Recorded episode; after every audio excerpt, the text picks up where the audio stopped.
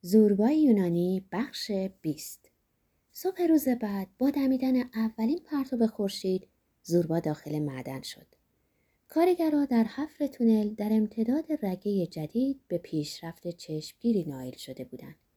از سقف تونل آب فرو می چکید و کارگرها در میون گلی سیاه رنگ مشغول به کار بودند. دو روز قبل زوربا چند اصل الوار برای محکم ساختن دیوارای تونل خواسته بود. با اینکه اونها رو مصرف کرده بود هنوز خیالش ناراحت بود تیرها به اندازه‌ای که مورد نظرش بود نبودند زوربا نوعی فراست طبیعی داشت و همین فراست بود که همواره اونو از آنچه در اون لابیرنت های زیرزمینی میگذشت واقف و آگاه میساخت. لابیرنت ساختمونی با راهروهای پیش در پیش و اتاقهای تو در تو که اغلب چنان ساخته میشه که شخص در اونا سرگردون شه و راه گم کنه. آمنهد فرعون سلسله دوازدهم مصر آرامگاه خودشو به شکل لابیرنتی بزرگ ساخت. مشهورترین لابیرنت رو بنابر اساتیر یونانی دایدالوس صنعتگر و هنرمند افسانه آتن برای سکنا دادن مینوتاوروس قول افسانه کرت با بدن انسان و سر گاو ساخت. زوربا تونلا رو مانند بدن خود کاملا می شناخت. احساس کرده بود که تیرها قابل اطمینان نیستند. صدای قشقش اونا رو میشناخت. صداهایی کاملا آهسته که برای دیگران قابل تشخیص نبود. چنین به نظر می رسید که تیرها زیر بار سنگین سقف می نالیدند. انگیزه دیگری هم بود که بر ناراحتی و نگرانی وی می افسود. اون روز صبح درست موقعی که می‌خواست در سیاه چال معدن فرو بره کشیش ده موسوم به ستفانوس سوار بر قاطرش از جلوی معدن میگذشت. اون شتابان به آبادی مجاور می‌رفت تا مراسم مذهبی رو در مورد راهبه که در حال جون دادن بود به عمل بیاره. خوشبختانه زوربا انقدر فرصت یافت تا قبل از اینکه کشیش درست مقابل اون برسه سه بار آب دهن بر زمین بیافکنه و خودشو نیشگون بگیره. زوربا در جواب سلام کشیش با افسردگی گفت صبح بخیر پدر. و بعد با صدایی ضعیفتر چنین افزود لعنت و نفرین تو بر من باد. زوربا با اینکه احساس می‌کرد شومی و بدیومنی دیدار کشیش به آزارش برخواهد خواست با عصبانیت پای به درون تونل جدید گذاشت. بوی تند لیگنیت و استیلن به مشام می رسید. کارگرها قبلا شروع به تقویت و استحکام تیرهای حافظ سقف تونل کرده بودند. زوربا با ترشرویی و لحنی تند به اونا صبح خیری گفته آستینا رو بالا زد و به کار پرداخت. ادهی در حدود دوازده نفر از کارگرها مشغول تراشیدن رگه و توده کردن زغال بودند. جمعی دیگه زغالای کنده شده رو با بیر جمع کرده توسط چرخ دستی به خارج حمل می کردند. ناگاه زوربا دست از کار کشید. به کارگرا هم دستور داد که از وی تبعیت کنند. گوشا را تیز کرد. همانطور که سوار با توسن خود و ناخدا با کشتی خیش یکی میشن همینطور هم زوربا با معدن یکی شده بود. انشابات تونل ها رو نظیر انشاب رگای بدن خود می شناخت و آنچه را توده های سیاه رنگ زغال نمی‌تونستن احساس کنند وی با روشنبینی و شعور انسانی تشخیص می‌داد. پس از اینکه مدتی با گوشهای پرموی خود گوش فراداد اطراف تونل رو با دقت بازدید کرد. در همین لحظه هم من به تونل رسیده بودم. عجیبه که من در کلبه خوابیده بودم ولی به طور ناگهانی از خواب پریدم. انگار وقوع سانحه رو پیش بینی کرده باشم. دستی نامری منو تکون داد. با عجله لباس پوشیدم و به خارج از کلبه دویدم. نمی‌دونستم این عجله و شتاب برای چیه نمی‌دونستم که کجا می‌خوام برم. ولی پاهام بدون درنگ راه معدن رو پیش گرفته بودن. درست موقعی به تونل رسیدم که زوربا گوشهای خودش رو تیز کرده به بازدید کردن اطراف تونل مشغول بود. پس از مدتی گفت نه نه چیزی نیست. چند لحظه خیال کردم که ولی نه چیزی نیست بچه ها دست به کارشین روشو برگردوند و نگاهش به من افتاد. لبا رو جمع کرده و گفت ارباب صبح به این زودی اینجا چه می‌کنی؟ اینو گفت و به طرف من پیش اومد و به سخن خود چنین ادامه داد. ارباب چرا نمیری قدری هوا بخوری؟ اگرم می‌خوای تونل رو بازدید کنی باشه برای روز دیگه. زور با موضوع چیه؟ چیزی نیست ارباب تصور کردم که آخه امروز صبح کشیشی از جلوی معدن عبور کرد. ارباب از اینجا برو. اگه خطری در پیشه شرماور نیست که من در اینجا حاضر نباشم. تو هم میای بیرون؟ نه زوربا یه وظیفه داره. دیگران هم وظایفی دیگه. اگه فکر می‌کنی که حاضر نبودنت در اینجا شرماوره خب بمون. ولی موندن همان و چشم از جهان فرو بستن همان. چکش بزرگی برداشته نوک پنجه پا بلند شد تا میخی چند بر تیرهای حافظ سقف بکوبه. من یکی از چراغهای استیلن رو برداشته و در میون گلولای کف تونل پیش رفتم و به بازدید رگه سیاه و درخشان پرداختم.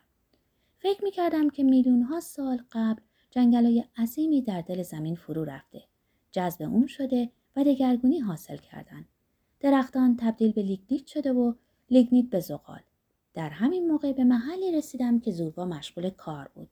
چراغو به میخی آویزون کرده به تماشای کار زوربا پرداختم. سراسر وجودش مجذوب کار بود. چنان در بحر معدن فرو رفته بود که به هیچ چیز دیگه فکر نمی کرد. با زمین، کلنگ و زغال یکی شده بود.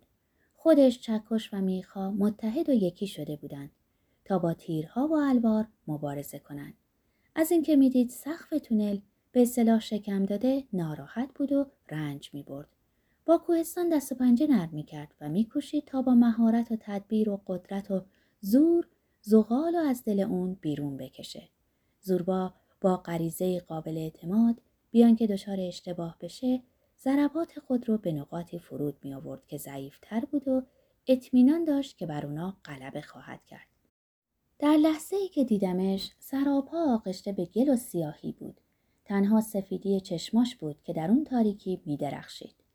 چنین به نظر می رسید که خود رو با قشری از زغال پوشونده تا مگه بتونه خودش هم مبدل به زغال بشه و بتونه به حریف خود نزدیکتر گرده و در خطوط دفاعی اون نفوذ کنه. من که تحت تاثیر صمیمیت، جدیت و طرز کارش قرار گرفته بودم، فریاد کشیدم آفرین زوربا کارش رو تموم کن. زوربا حتی روی بر نگرداند. چگونه می‌تونست در اون لحظه با یک کرم کتاب به گفتگو بپردازه؟ کرم کتابی که به جای کار کردن با کلنگ مشتی چوب مداد در دست داشت. اون مشغول به کار بود و میل نداشت صحبت کنه.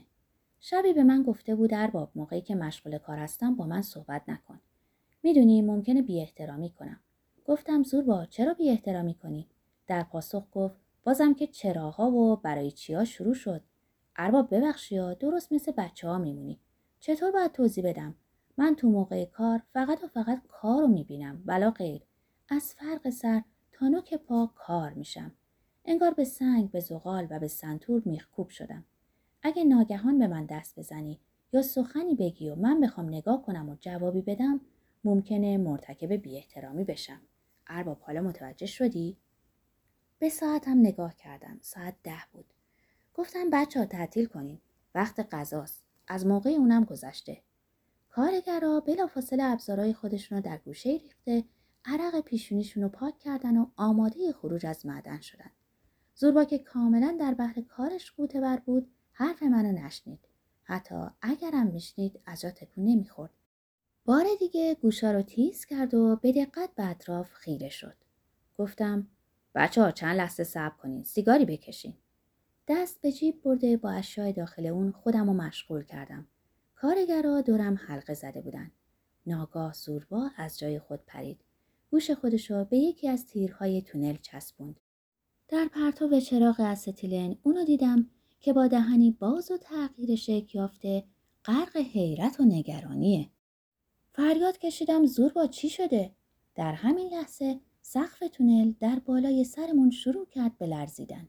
زوربا با صدایی گرفته و خشن داد زد بادو بیرون همگی به سمت در خروجی تونل دویدیم هنوز به اولین داربست چوبی نرسیده بودیم که صدای شکستی شدیدتر از صدای قبلی بر بالای سرمون شنیده شد. زوربا میکوشید تا تنه درخت قطوری رو از زمین بلند کرده با اون برای قسمتی که در حال ریختن بود حائل و پشتیبانی درست کنه. اگه در این کار موفق می‌شد سقف تونل ثانیه چند بیشتر بر جای میموند و به ما فرصت می‌داد تا فرار کرده و از تونل خارج بشیم. زوربا بار دیگه فریاد کشید برید بیرون ولیکن این بار صداش گرفته تر و خفه تر بود مثل اینکه از اعماق زمین بیرون می اومد. با ترسی که در این گونه لحظات بحرانی به انسان دست میده همگی شتابان بیرون دویدیم. هیچ کس به فکر زوربا نبود. اما چند لحظه بعد که من بر اعصاب خودم مسلط شدم به طرف تونل برگشته و داخل اون شدم و فریاد برآوردم زوربا زوربا من تصور می‌کردم که فریاد می‌کشم آره فقط تصور بود چون بعدا پی بردم که اساسا صدایی از گلوم خارج نشده. ترس صدا رو در گلو خفه کرده بود. از خجالت نزدیک بود آب بشم. با بازوان گشاده به طرفش دویدم. زوربا موفق شده بود تیر بزرگ رو سر جاش قرار بده و متعاقبا در بین گلولای کف معدن به طرف خارج بدوه. در تاریکی سرش به طرف جلو بود و همینطور که پیش میدوید در آغوش من افتاد. سخت همدیگر رو در بر گرفتیم. زوربا فریاد کشید باید بریم بیرون. دویدیم تا روشنایی مدخل تونل نمودار شد. کارگرها وحشت زده در مقابل در تونل اجتماع کرده و با دقت به درون اون مینگریستند. صدای شکست برای بار سوم بلند شد. نظیر صدای شکستن درختان ضمن طوفانی سهمگین بود. سپس ناگهان قرشی نظیر قرش رعد برخاست. کوه لرزید تونل در هم فرو ریخته بود. کارگرها در حالی که صلیب بر خود میکشیدند زیر لب گفتند ای خدای بزرگ سپاس می‌گذاریم که ما رو نجات دادی. زوربا خشمگین به کارگرا گفت چرا کلنگا رو همونجا انداختین؟ کسی پاسخی نداد. مجددا زوربا با خشم بسیار گفت چرا اونا رو با خودتون بیرون نیاوردین؟ حتما شلواراتون هم کثیف کردین. حیف از اون همه اساسیه که نابود شد. خودم و میون زوربا و کارگرا قرار داده و گفتم زوربا حالا موقع این نیست که قصه کلنگو بخوری. باید خدا رو شکر کنیم که همه صحیح و سالم از تونل بیرون اومدیم. ازت متشکریم. ما زندگی خودمون رو مدیون تو هستیم. زوربا گفت گرسنه هستم. این سانحه منو گرسنه کرده. بسته غذاشو که روی سنگی گذاشته بود برداشت. اونو گشود. قطعه نان مشتی زیتون یه دونه پیاز یه عدد سیب زمینی و قمقمه شراب از اون بیرون کشید و در حالی که دهنش پر بود گفت بچه ها بیاین غذا بخوریم. زوربا غذا رو نجویده فرو می‌داد. چنین مینمود که قسمتی از نیروی خود را از دست داده و می‌خواد با خوردن غذا اونو جبران کنه. در حالی که روی سفره خم شده بود ساکت و خاموش غذا می‌خورد. قمقمه رو برداشت سرش رو عقب برد و محتوای اونو در گلوی خشک خود خالی کرد. کارگرها هم دل و جرأتی یافته و بسته های غذای خود را گشوده و به خوردن پرداختند. چارزانو دور تا دور زوربا نشسته و در حالی که بهش نگاه می‌کردند غذا میخوردند. می‌خواستن خودشونو به پای زوربا بیافکنن و دستش رو. ولی کم می‌دونستن که زوربا چه خلق و خوی عجیبی داره. لاجرم هیچ کس جرأت نمی‌کرد حرفی بزنه یا حرکتی بکنه. سرانجام میخلیس مسنترین کارگرا که سیبیلی پرپشت و جوگندمی داشت تصمیم به حرف زدن گرفته و گفت آقای الکسیس آقای بزرگ و خوب اگه تو اونجا نبودی الان بچه های ما یتیم بودند زوربا با دهن پر گفت بس کن و دیگه هیچ کس در صدد حرف زدن بر نیومد.